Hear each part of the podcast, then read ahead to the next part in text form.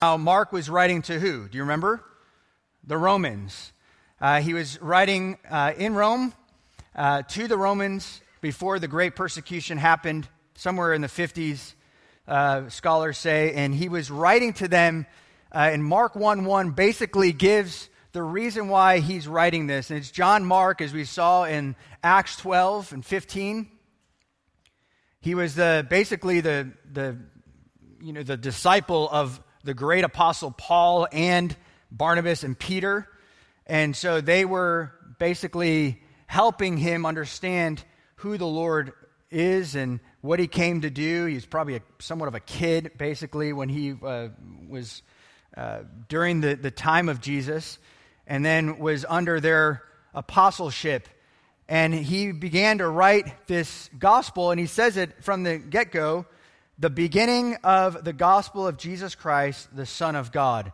And so his whole objective is to show you that Jesus has complete authority in your life. And that's really the title of the message this morning is that he has total authority in our lives. And the implications are dozens in our life as we get through this message to forgive us, to heal us, to set us free, to save us. But John the Baptist, what he came to do was to clear the way, to show us that back in Isaiah and Malachi, that he was, and we talked about last week, he's preparing the, our hearts so that we would see Jesus and who he really is. And he would walk off the pages even in our hearts, even this morning, and that we would not, you know, it's so easy to have familiarity in these Bible passages. I mean, how many times have you read the Gospels and I'm hoping that we could sort of turn that off in a way. Just, I mean, the familiarity as far as where we know it's in the Bible is fine, but uh, we could easily miss this incredible message. And even as I'm going through and studying this incredible gospel again, I want to take it slower. I want to know what was in the mind of Mark. Why did he write this to the Romans? Why was it so important that he would, you know, risk his life, so to speak, in, in, in, in such a dangerous city, Rome, to write this important gospel so that people in that day would understand that Jesus is the awaited Messiah, and he did come, and he came to save us from our sins. And that word, uh, good news, was just a signal that that there was military victory, that there was a king that was coming into rule and reign. Remember, we established that last week, that that's what euangelion, which means good news or glad tidings, that he would eventually come and take the throne and it wouldn't be Caesar. And that's important to know that, and even has implications today that there's only one Lord, and that's Jesus Christ. But you know, a, a man can't just walk up on the scene and declare that and just say, I am Lord. He's got to be authenticated. There, has got to be a place where, uh, or affirmation, there's got to be proof. No one could just waltz on the scene and say, I'm God. Uh, of course, you wouldn't believe that today, but even then, try to, you know, uh, rewind, go backwards. In that day, someone just claiming to be God was not common. And so Mark's goal is to show the Romans that Jesus is the Christ by right out of the gate. It says, It is written in Isaiah.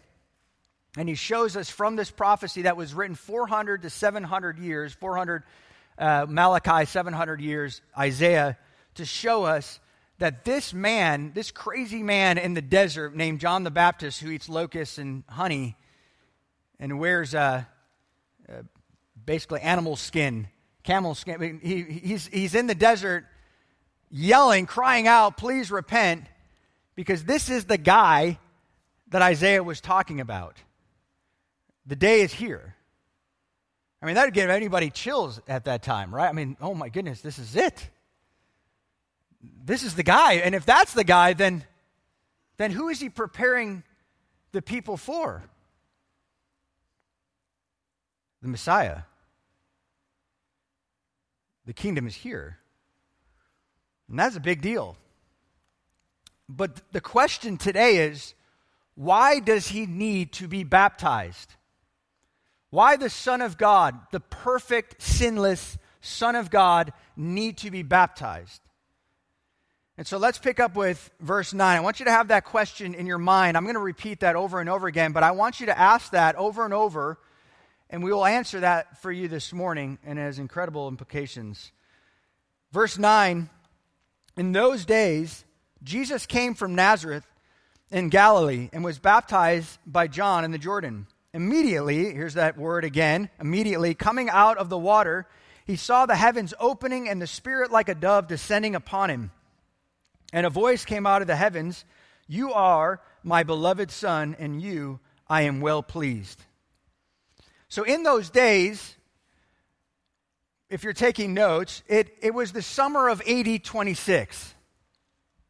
Now, Jesus was born, I know it's kind of a little confusing. Uh, Jesus was born in 3 or 4 BC.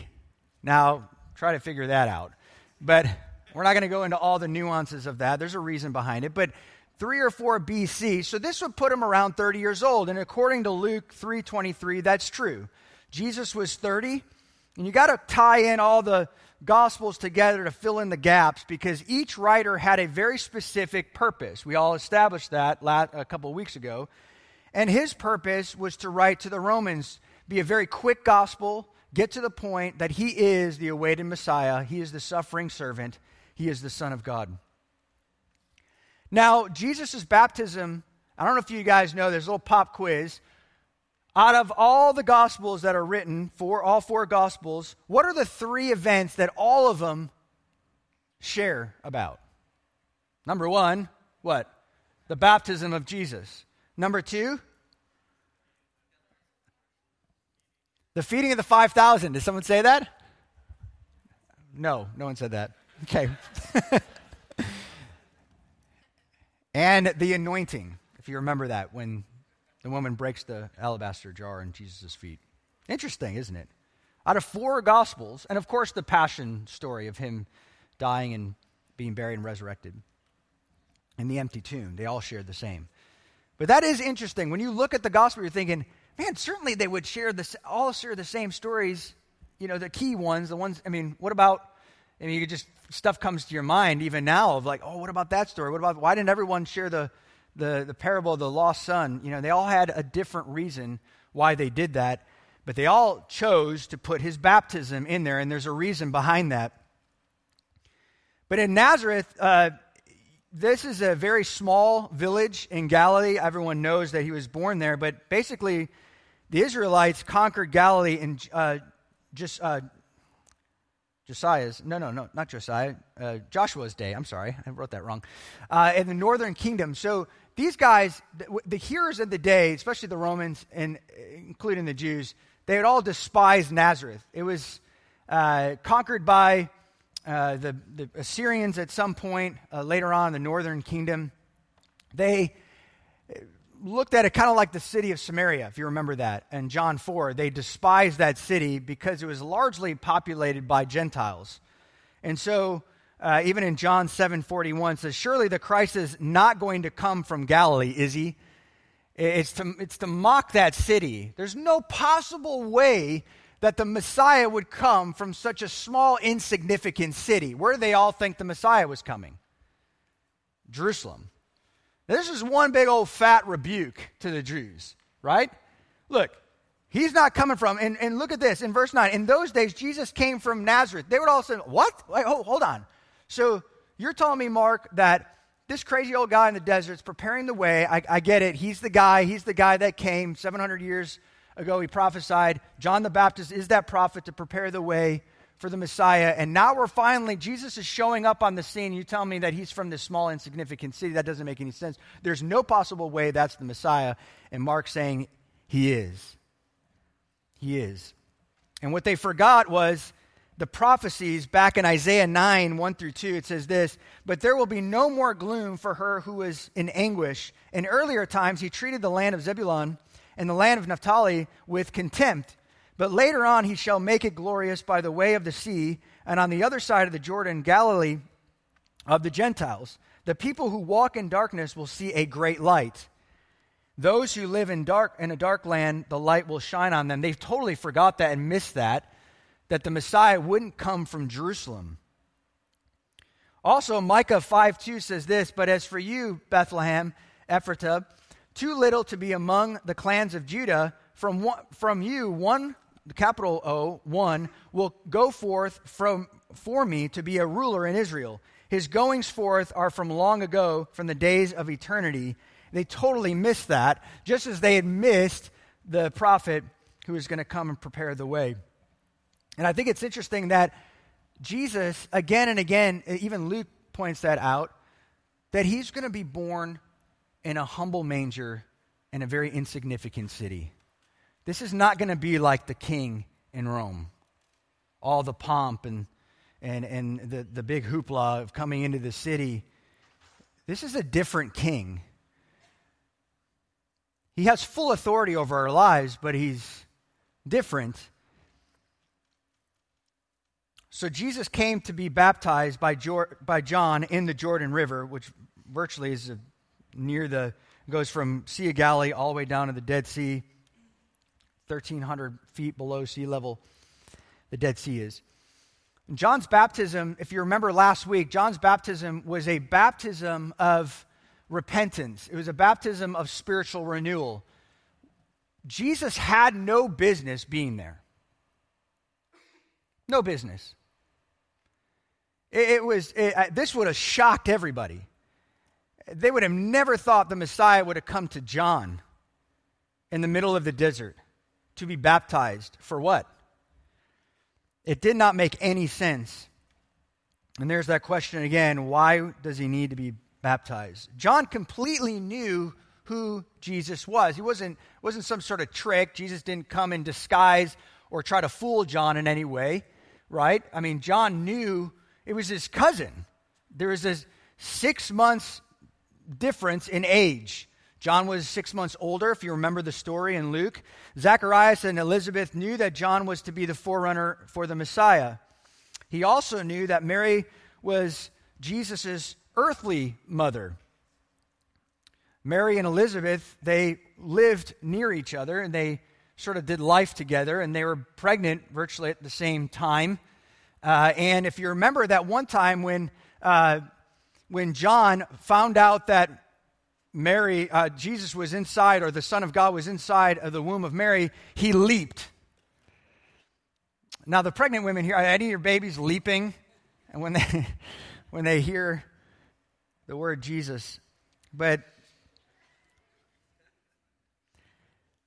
but John was even even in the womb, John was excited about Jesus. He knew. This wasn't a surprise. In fact, we know that because uh, later on said, I'm coming to prepare the way. I'm sent by God to prepare the way. He knew his job description, he knew exactly why he was doing what he was doing in the desert. He knew the spiritual significance. And now, this is the first meeting, as far as what we know, the first meeting other than you know, Mary and Elizabeth, somehow maybe they had gone their separate ways, or I don't know. The scripture doesn't really say. You can't really uh, say that they met because they, there's no evidence of that. But it says here in John 1:33, I did not recognize him, but he who sent me to baptize in water said to me, What do you mean he didn't recognize him? Now, he hadn't recognized him because he really hasn't, they didn't do life together. John immediately left his hometown and went into the desert, in the Judean desert, and uh, spent time with the Lord and probably prayer and fasting to prepare for his, God was preparing his ministry to prepare the way for Jesus' ministry. So, why would John why didn't John want to baptize Jesus? And let's, let's turn here to Mark 3.13. Mark 3.13.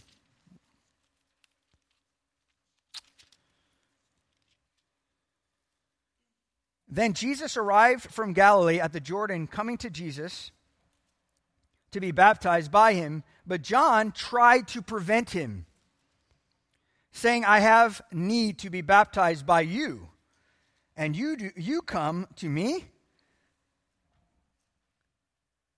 This doesn't make any sense. He was going to refuse to he was basically going to disobey the Son of God because he didn't want to dare dunk Jesus in the water because he didn't need to be saved from his sin. But Jesus answering said to him, Permit it at this time. In other words, just for this time, do it. I, I can't really go into all the theology, John, but just do it just this time. Trust me on this. And this is the reason why is for this way it is fitting for us to fulfill all righteousness. And then he permitted him. After being baptized, Jesus came up immediately from the water, and behold, the heavens were open, and he saw the Spirit of God descending as a dove and lighting on him. And behold, a voice came out of the heavens and said, This is my beloved Son, in whom I'm well pleased. That's the part that Mark records. He doesn't record the other dialogue. It's still true, and that's why we have to harmonize the Gospels and look at them as a whole, but then also look at them separately so we can understand the authorial intent to why Mark specifically wrote it. John didn't want to baptize Jesus because he was sinless.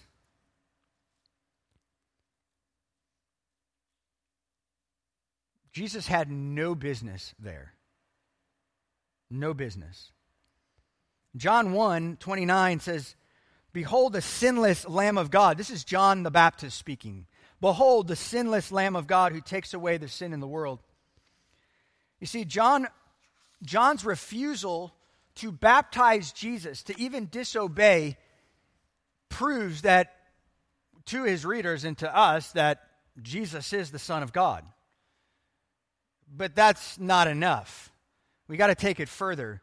Hebrews 4:15 says, "For we do not have a high priest who can sympathize with our weakness, but one who has been tempted in all things as we are, yet without sin."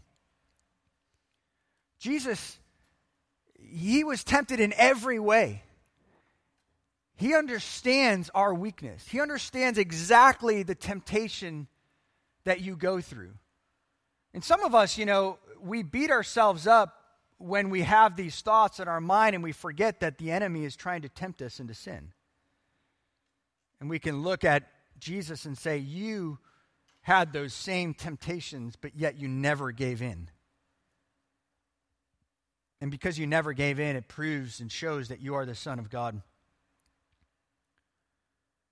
Jesus, or John, tried to be baptized by Jesus, and that obviously seemed more appropriate but Jesus wouldn't let him do it. He had to fulfill, or he had the reason why he was baptized was for two reasons. And this has incredible implications, not only in our salvation, in our lives, but many lives who yet not even heard the gospel yet, even in Miami or wherever we go, or our neighbors, our family, our friends. For two reasons. One, to fulfill all righteousness. And number two, to authenticate his ministry. This will be more of like a, look at it this way, more like an introduction. Before we get into the action of Mark, it's going to seem a little slow, even though right out the gate it seems fast, and it'll kind of have that tempo, that kind of speed throughout the Gospel of Mark. And I want you to feel that, but we need to take this a little slower. That's why it's like, man, if we just do three verses, we're never going to finish this. Jesus will be back by then. Glorious, wonderful. I have no problem with that. But it is important that we take this slow because it is an introduction. We have to establish a few things. Otherwise, the rest of Mark won't make any sense to us. Why, why does he go? Why could he just go around, waltz around the earth, and just start casting out demons and healing the sick and going into Peter's mom's house and raising her from, from, a, from an illness that would have killed her and, and raising people from the dead, confronting the, the religious establishment and confronting religious authorities. Oh, who, who gave him that kind of authority? What gives him authority in your life to say you must meet as a church? And not just do online ministry? What gives him that kind of authority to do that? By the way, do you know why people do, or people are totally satisfied with online ministry? You ever that that just baffles me, by the way, that people are just okay with just watching it online. I mean, this is, of course, if you're not sick and don't have a legitimate reason, of course. It's because their churches don't function like a New Testament church. And if it did, they'd actually miss it. The whole reason why the whole world's fine with it is because they don't actually have a good church to go to. They don't have a, a, a church that would actually challenge them and spur one another on in good works, as I prayed earlier in Matthew or uh, Hebrews 10. You know, when people go up to you and say, hey, man, how's, how's life? And, and they actually really, by the way, they, they're not just saying that. It's not a pleasantry. They really want to know what's going on in your life. They, you already saw them probably on Thursday. And then, then they're asking you again. It's because you really care. And if churches don't do that, then, you know, it's not really a big deal. I suppose you can just watch it online. And if people, if pastors don't preach the word and then call people to respond and have the church actually pastor people through that response, yeah, I, I think, you know, online option is, I mean, I, anybody would do that, I suppose, as you're driving to the beach, watching it doesn't really matter. So why did we we fought tooth and nail this last season, didn't we? People gave us all sorts of problems. But we're here. Right? And we're stronger than ever. But we got to go back to why did we do that? You're like, well, Jesus never said to meet. Really? What does Hebrews 10 then say? You're like, well, that was the Hebrews author. Well, if the Bible's inspired word of God, then that's God's word, isn't it? Jesus did say that. You're like, no, he didn't. He did. He did. This is so important. If we do not understand why Jesus had authority, then we're going to go throughout life questioning whether what we're doing is of Him or not. Right? You might say, like, well, who said that? Did Jesus really say? You're going to be like the conversation in the garden. Did God really say? Who gave God the authority to say, do not eat from the tree of knowledge of good and evil? Who gave him that authority? Adam? the Supreme Court.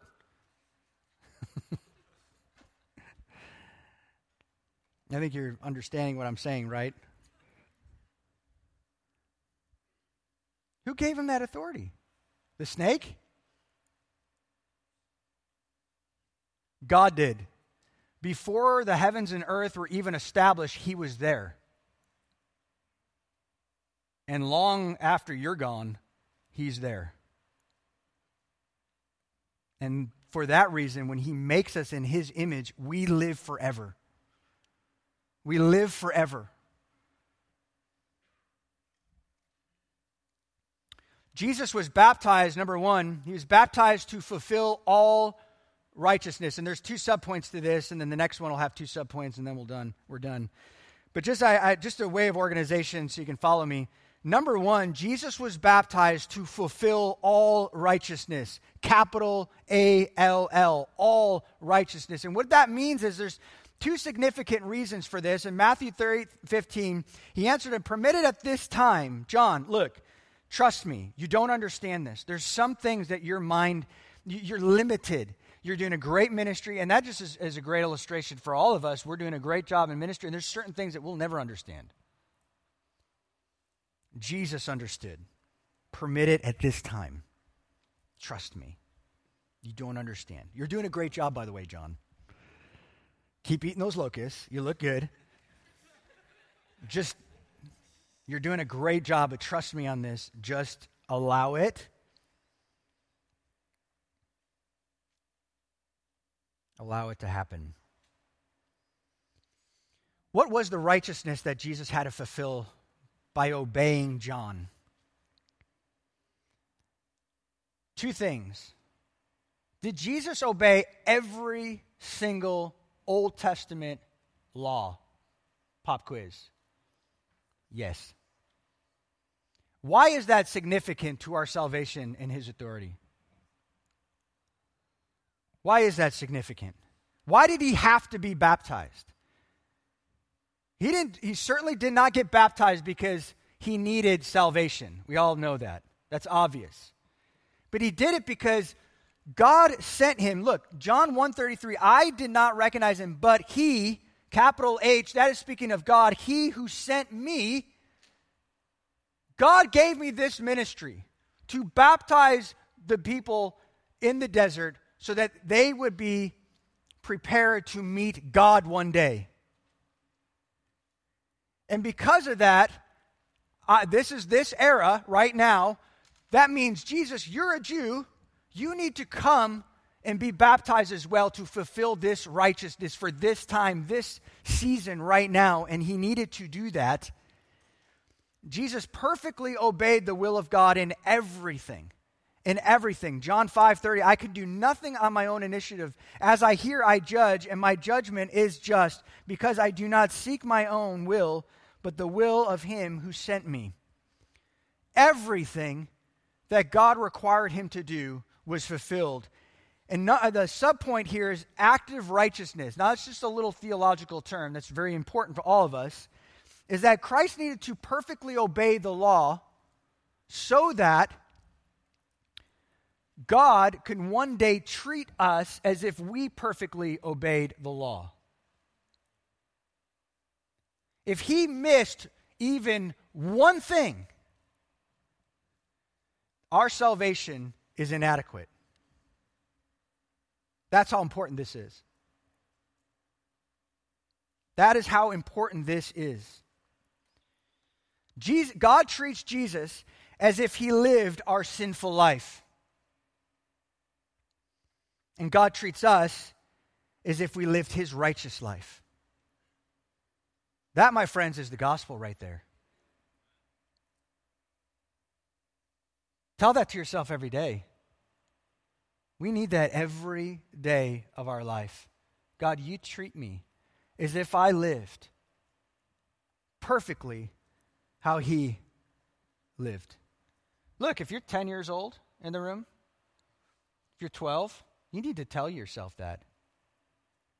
When you disobey your mom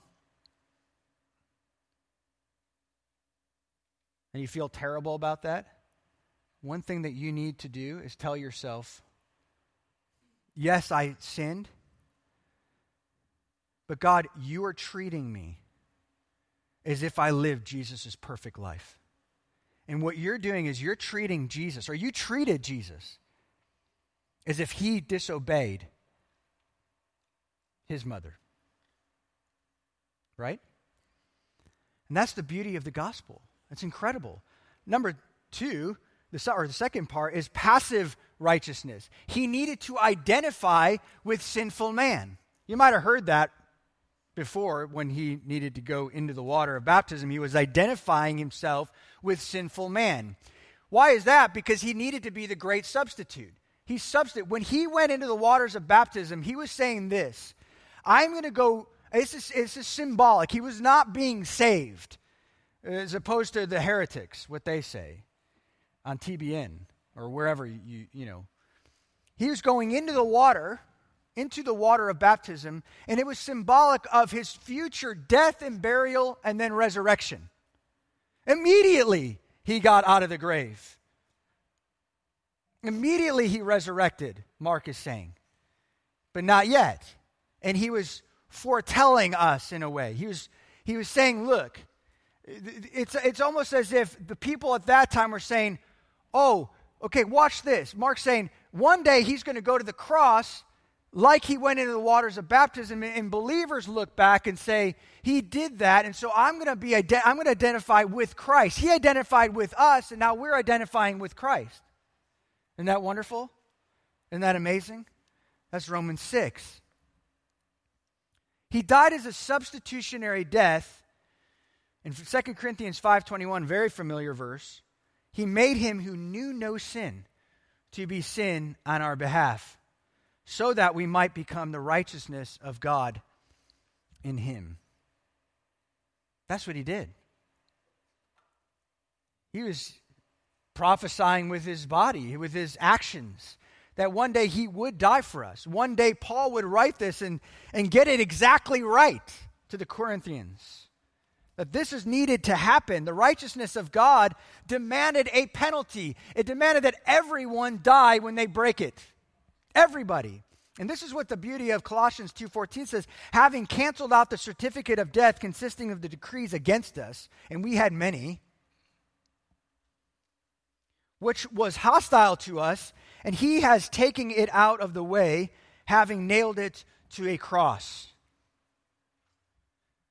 Isaiah 53:12 very familiar again, because he poured out himself to death and was numbered with the transgressors, yet he himself bore the sin of many and interceded for the transgressors. That was us. That was Jesus taking our sin and wiping it away. He needed to identify with us. That's why he's like, Look, John, you may not understand this. And you're right. I, I probably need to baptize you. And in one sense, I will. I'm going to cover your sin. John, you're not perfect. And everybody after you, those people who you're baptizing, they need to be saved. The one who had no sin was now publicly identifying himself with those who had no righteousness. Let me say that again and let that sink. I don't want you to miss this. You miss this, you'll miss the whole Gospel of Mark. You'll be like, oh, just another healing. Yeah, I heard that before. Another, another demon being casted out. Another parable from Jesus. Another rebuke for the Pharisees. But listen, the one who had no sin, now publicly identifying himself with those who had no righteousness.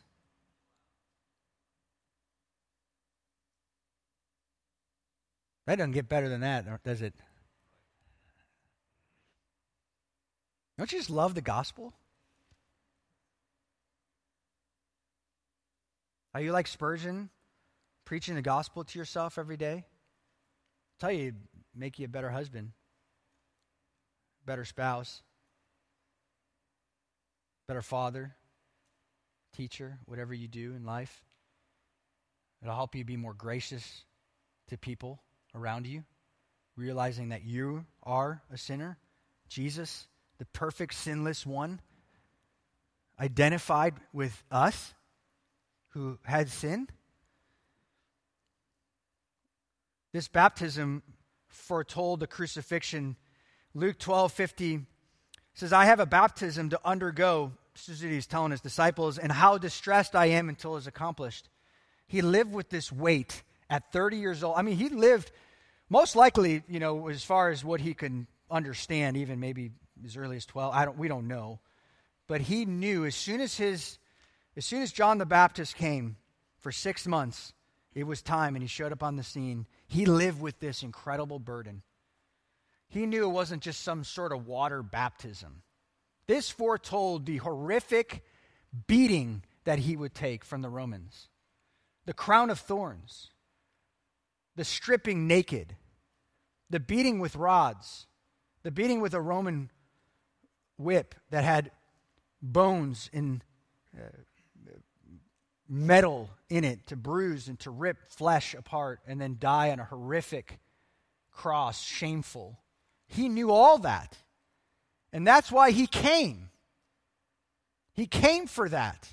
He came to identify with you.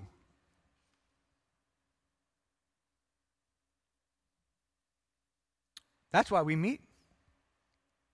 That's why we spur one another on good deeds. That's why we do encouragement. It's why we go to Miami. None of this makes sense without this baptism and the understanding of it. Mark 10 38 says this Jesus said, You do not know what you're asking.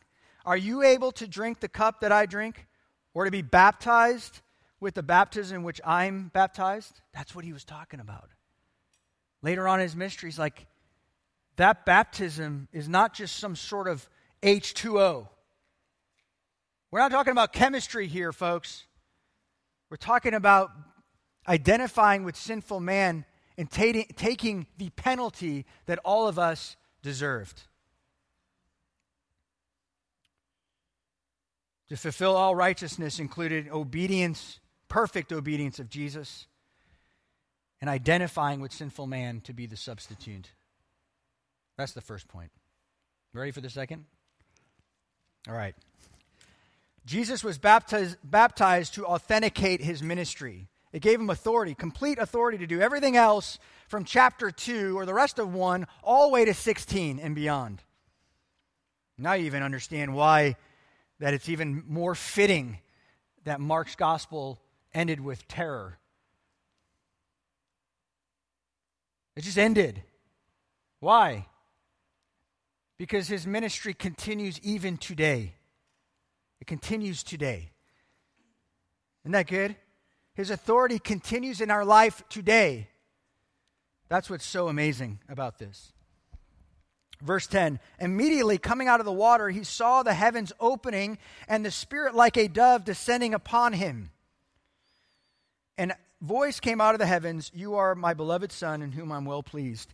Immediately, euthus, that is the word in Greek, immediately, immediately, immediately, immediately. All that really means is without delay, he didn't tarry, he quickly got out of the water.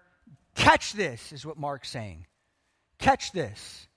This is the authenticating of Jesus' ministry. This is what he gives him authority to say, I am Lord and not Caesar. This is what gives every Christian confidence that in every trial he is Lord and sovereign. Amen? Every passage in Scripture, according to 2 Timothy 3, has profit in our life. Amen? Never look at any scripture and be like, well, kind of know that, move on. You're missing the instruction. You're missing the correction. Luke 3:21 says that Jesus, a little note here, you got to put all these together like I said. Jesus was saying or Jesus was praying as he was coming out of the water. Mark doesn't record that. But Jesus was praying as he got out and then one thing to note here was that the Trinity was present, as opposed to some of the Christian so called cults that do not believe in the Trinity. They are wrong. The Trinity is present. You see, Jesus, the Son, right here, my beloved Son, the Father, God, the creator of the heavens and earth, and the Holy Spirit is there. How do you miss that? It's because they're blind. The God of this world, 2 Corinthians 4 4, the God of this world has blinded them from the glory of Christ. They're blinded. Two things to note here is that divine commissioning is both visual and audible. Jesus' authority came in a very visual way. You know, the heavens literally tore open. It was both audible and visual for those who need that kind of help, right? Some of us need that. We're like, all right, I understand the words, but give me some Give me something, give me an experience. Well, you want your experience, here it is. This is something not like we don't need a mystical experience to know that God, Jesus, is God. We need the Word of God. There is enough evidence right here to bank our entire lives on the Lord. He was visual affirmation, and the Spirit authenticated his ministry. The sky, literally, it says, it's schizo in Greek. It's just a, it literally tore open. It's like, woo, everybody knows. This thing is, is happening. And I'll show you uh, in, in the verses to come how everyone would know, the Jews would know, unless they're blinded, the Jews would know something is happening here. Something is being inaugurated here. Something is being, he is being authenticated because not only in the Old Testament, but also there's evidence even in the intertestamental period books, the Apocrypha, which again is not the inspired word of God, but we can learn from it. And it's interesting, all that, I mean, the Jews knew, and I have evidence here I'll read in a moment, that everybody with some sense and knowledge of the Old Testament would say something is happening here. Something's happening here. This is a big deal. The only other time that that word was used, ripped open, was in, uh, was in Mark, the very end of Mark, Mark 15, 38, when the other confession happened by the Roman centurion, said, This is the Son of God. And what happened? The veil in the temple tore in two. Isn't that amazing? Don't you love the word? So much in the word of God. Isaiah 65, 17 says this For behold, I create new heavens and new earth, and the former things will not be remembered or come to mind. He was doing something new. This is the newness. This isn't some charismatic joker coming up. God's doing something new in the building. Really, this is what he's doing He's bringing the Son of God to earth. How does that compare to your small vision? God's always doing something new. I suppose He is. I'll tell you what, this is new. This is new. And, and Judaism was dry, a dry piece of toast. It didn't give any life, there's no substance. They were looking forward to this day, and many missed it. Isaiah 64 1 says this Oh, that you would rend the heavens and come down. You hear that? Oh, God, would you rend the heavens and come down? Would you make all things new that the mountains might quake at your presence? And it's here. It's here. The heavens were rended, the skies were open and the Spirit came down like a dove. Now, look, I don't think it was an actual dove, by the way. I don't think this, like, you know, just like, oh, this nice little scene. You know, it's kind of like blurry on the edges. You know what I'm talking about? Like when it's a dreamy scene. it's like a rainbow in the back, you know. It's like, oh, you know, like he, Jesus is glowing, perfect manicured hair. No, he's dripping wet. He looks up at the sky the sky is open. It's a it's visual, but it wasn't a dove. So what's going on here? I mean, some say it was probably like Genesis, you know, after the flood, the, the, the, the, dove was sent out. I mean, I suppose, you know, maybe you could look at it that way. I know the early church fathers would allegorize everything. Eh, there's no evidence to that. There's no evidence that it was an actual, it says like a dove, and that's a key word. Why? Because it's a simile. There's similes and metaphors in Scripture. And that's important, isn't it? didn't say a literal dove came on and rested on Jesus' shoulder. What is it actually saying? What's the gist of it? They understood that when the Son of God would come or the Messiah would come, the Holy Spirit would accompany him in his ministry. It was very clear. That's what it means. Isaiah 11, 2, the, the Spirit of the Lord will rest on him. The Spirit of wisdom and understanding, the Spirit of counsel and strength, the Spirit of knowledge and the fear of the Lord. That's easy. That's exactly what happened. He would, he would permanently, the Holy Spirit would permanently abide Jesus in his ministry like he did the Old Testament saints, or I should say the prophets. And they would anticipate this day, and they would know it's the Messiah when the Spirit descended on him and when the heavens were open.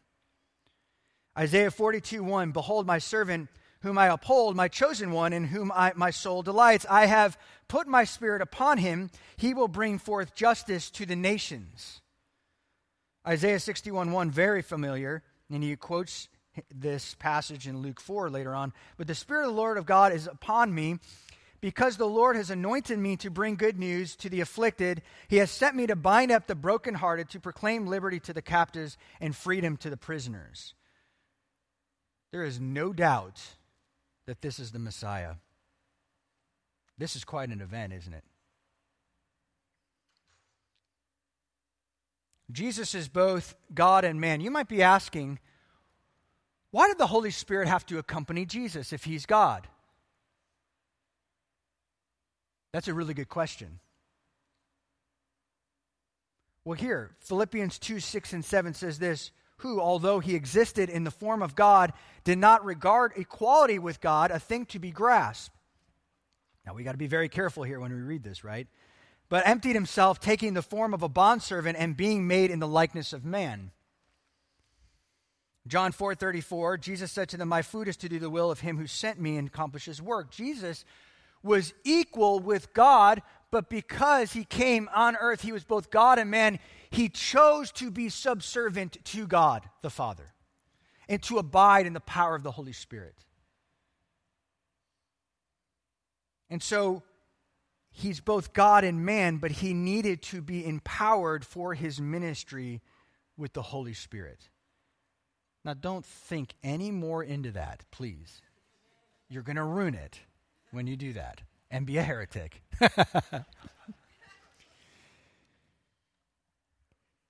but this, we already have a few, don't we? All right.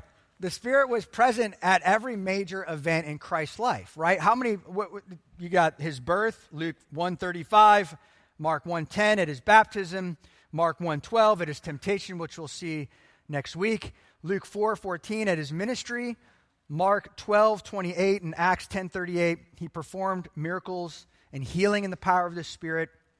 And then Hebrews 9 suggests that, uh, or demonstrates that he needed the Spirit even in his death. And then Romans 1, 4 in his resurrection. All the major points in his life, the Holy Spirit was there. He needed the Holy Spirit to be visible to all to see, to show that he has complete authority to do what he's about to do. Amen?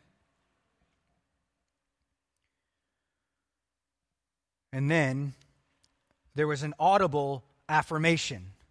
Not only was he accompanied by the Spirit and authenticated by the Spirit, he was authenticated by the Father.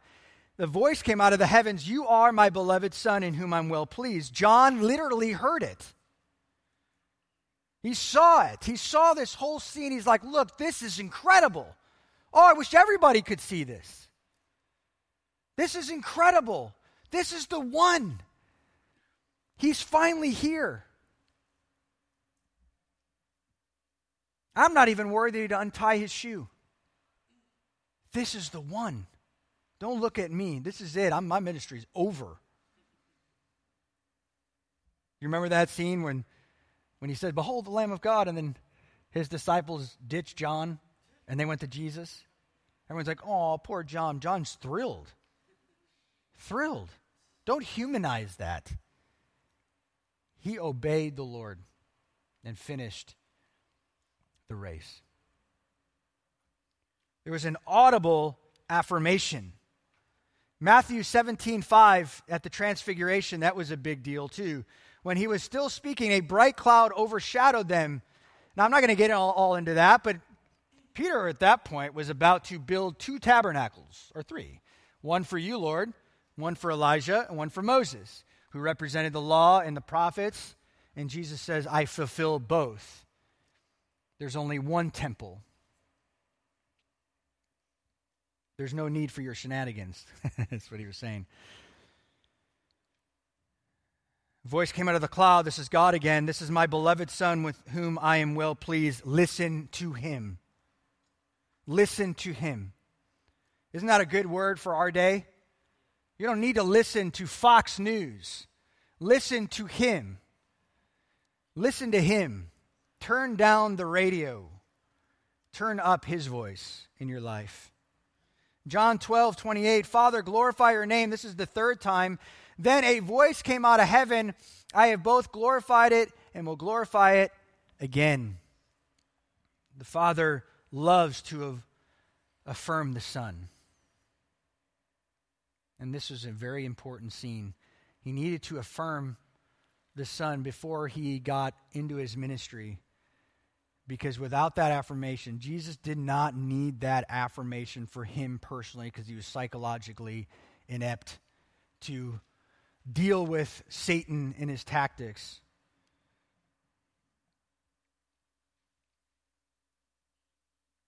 It was for us. It's for us. isn't it? You remember in John 12 that voice? We need it. We need to know the Father's affirmation because we need to know that He is the Son, the awaited Son, because we're not giving our life in vain to someone that is some sort of liar or, as they said, lunatic. Right? But He truly is the Son of God. Not only do the Old Testament's Old Testament prophets show us this amazing prophetic word to us that he's going to come and there's going to be this voice from heaven and there's going to be this affirmation.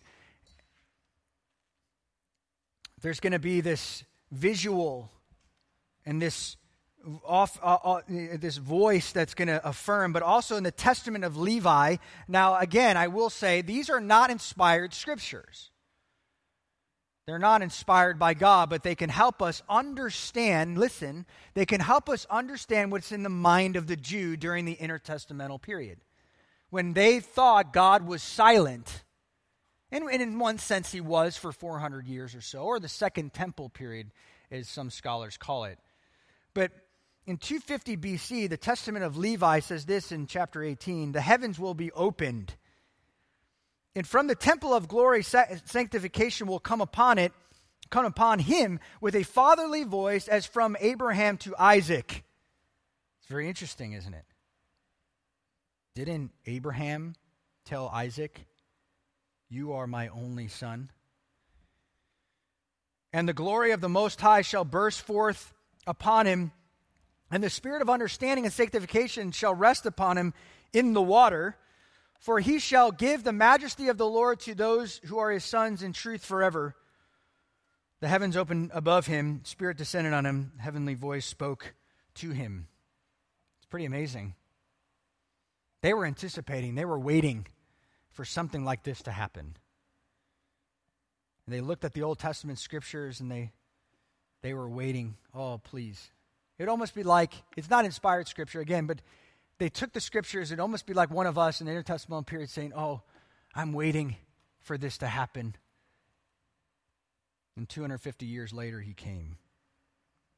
Testimony of Judah in chapter 24 the heavens open, and the, and the Spirit was poured out as a blessing of the Holy Father. That's pretty amazing. And by the way, God only called the prophets man of God, friend of God, servant of God, but never the Son of God. That would have been, again, just ringing in their ears Son of God, whom I am well pleased. That is a huge deal. The voice of heaven referenced a few things in the Old Testament that's very clear to us today that'll strengthen our faith.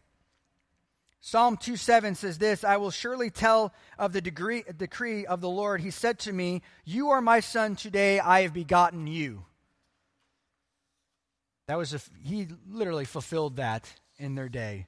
Isaiah 42, 1, Behold my servant whom I behold, my chosen one in whom my soul get, delights, excuse me.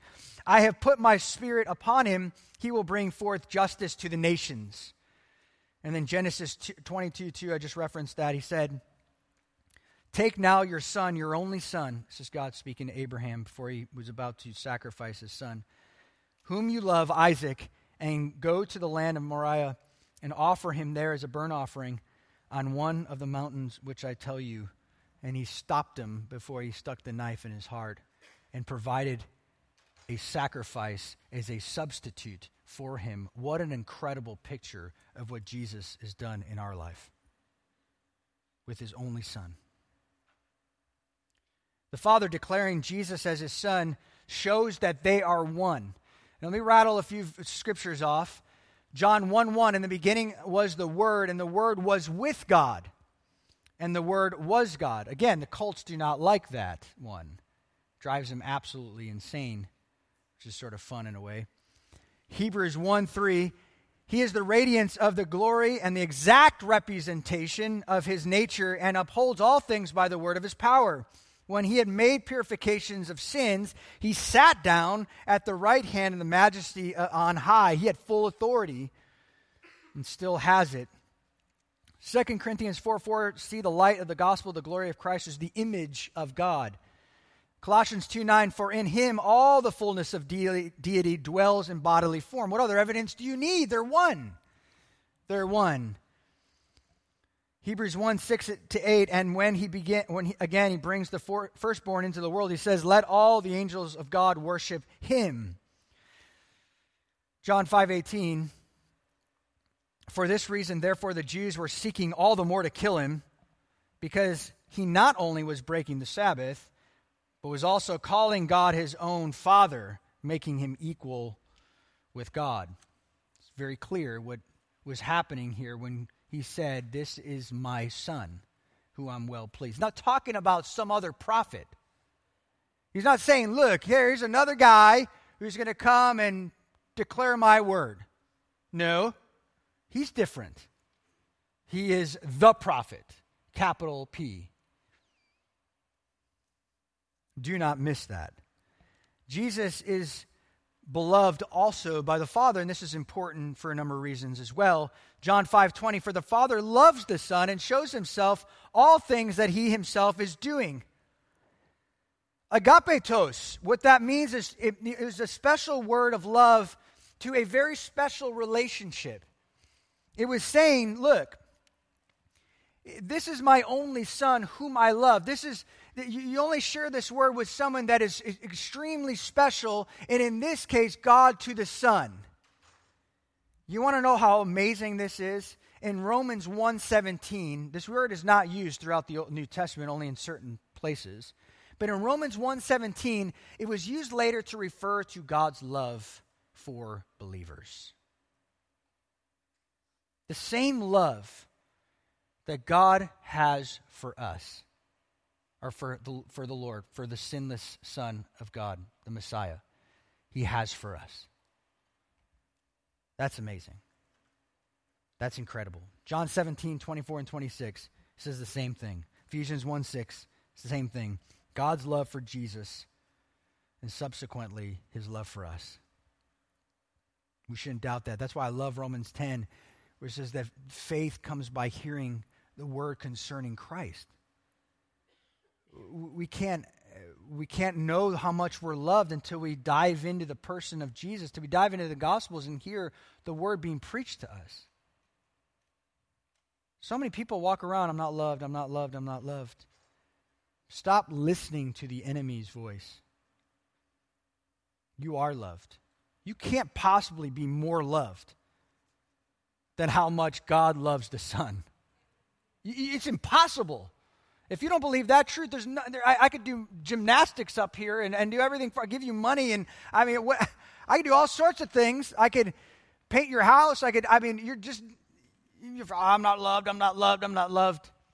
I get that. I, I, I tell myself that at times. I mean, I understand that. I, I get that. I have those days. But look, this strong word that whom I love. You might be thinking, well, that's super easy to love Jesus. He's sinless. But that same exact love towards the Son is towards everybody in this room who are His. Amazing. Not only that, but the Father is well pleased with the Son. Only Jesus could meet those perfect requirements in Isaiah 53 and Exodus 12 and Leviticus 1 and Deuteronomy 17.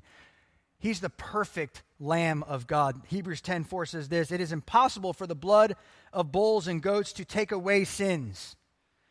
And not through the blood of goats and calves, but through his own blood, he entered the holy place once and for all, having obtained eternal redemption. And then 1 Peter 1 18 and 19, you are not redeemed with perishable things like silver or gold from your futile way of life inherited from your forefathers, but with what? The precious blood as, a lamb of, as of a lamb, unblemished and spotless blood of Christ. He needed to be this. The Father is well pleased with him because he is sinless. He is unblemished. And when he identifies with you as a sinful, blemished lamb, He is able to take away all of your sin and to wipe your slate completely clean, past, present, and future.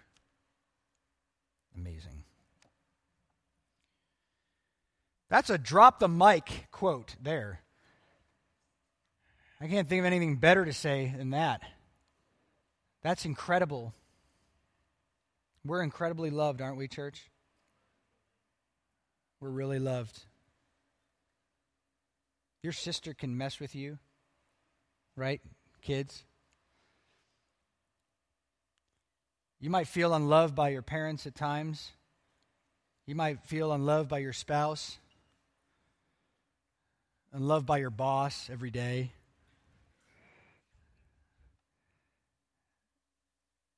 But you can walk every day with your head held high. Why? because he's pleased with you, because he's pleased with the Son. One last thing here. Jesus' ministry was fully authenticated, and that's incredibly important for a number of reasons, like we said earlier. Mark rattles off, if you could, I could show you so many scripture verses, but I'll, I'll save some time here we have a long day. We have a, our Miami meeting and ADS with about 80 students tonight. But Jesus, later on, you'll see this. And this is, in, don't miss this, and, and then we're going to close. Jesus was fully able to forgive sin. Do you remember when the Pharisees said, What gives you this authority to go do this? Jesus had one thing in mind when they asked that. And then it goes on in chapter 2 to accept sinners. And he has authority to call tax collectors to discipleship. He, calls, he has authority to call you in discipleship. He has authority to tell you to pick up your cross and follow him. Authority to heal the sick, cast out demons. He also has authority to give the true intent of the Sabbath. He has authority to challenge religious, the religious establishments, the Pharisees and the Sadducees, with no one dare would do. He had full authority to over the Sanhedrin. He had full authority over the Roman government. Why? Why? It's interesting here. I'm going to read you one last passage here in Mark 11, Turn there if you can. Mark 11, 28. It's interesting, towards the last portion of his ministry, you remember the first eight chapters, he's in Galilee, he's doing his ministry, establishing his authority in, in a more practical sense and seeing him have authority over nature, demons, sickness, disease. And then the latter half, he goes to Jerusalem to then identify with you and me are you beginning to see Mark's outline in a sense? So as he's come into Jerusalem, the triumphal entry, he's here, he's going to share a few more parables, go before the authorities, all the trials, and then die, and then eventually resurrect from the dead.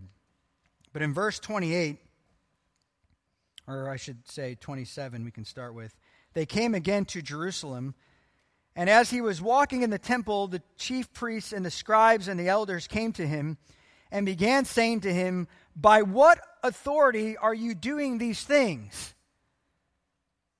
Or who gave you this authority to do these things? You think Jesus was confused? You think he had to rattle off all these different things in order to make them feel better? And Jesus said to him, I will ask you one question, and you answer me, and then I will tell you by what authority I do these things. Was the baptism of John from heaven or from men? Answer me. They began reasoning among themselves, saying, If we say from heaven, he will say, Then why did you not believe him? But shall we say from men, then they were afraid of the people, for everyone considered John to have been a real prophet. Answering Jesus, they said, We do not know. And Jesus said to them, Nor will I tell you by what authority I do these things. What was he saying?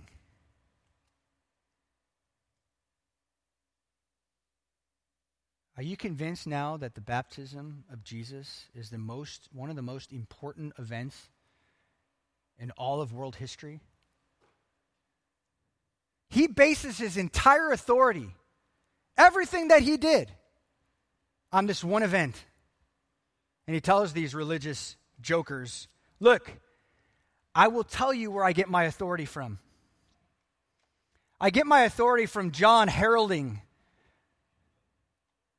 and sharing a 700 year old prophecy about him coming to prepare the way for me. I'll tell you that John the Baptist baptized me because I needed to identify myself with you, whom I'm going to die for. And that baptism, the Holy Spirit confirmed that he is the Son of God and accompanying him throughout his whole ministry. And the Father affirmed him with the voice from heaven, saying, You are my Son, whom I'm well pleased. If you can't believe that John was God's prophet, then you won't believe the significance of Christ's baptism, where the Spirit anointed him and the Father affirmed him. There is nothing else Jesus can do to authenticate his authority. They just simply won't recognize him as God. This has incredible implications on the entire world. The entire world, and certainly the church. Does, author- does Jesus have authority over our lives? Absolutely. He does. He absolutely does. And now, as we'll see for the rest of Mark, he has authority not only to act on behalf of God, but as God Himself. As God Himself. To minister as God's Son, the Messiah. And you know what? In the next chapter, He's going to be tested and tested by the devil. I'll do uh, eight verses next week, but It'll be exciting. He needs to be tested in that. And of course, we know how it ends. But it's also equally very important to establish his ministry in our life. Why don't we pray? Before we do that, I you know, I think it's I think it's important that the Lord has authority in every detail of your life every little detail in your life. He's not only your Savior, which He's established that, but He's also your Lord. What He says goes, doesn't it?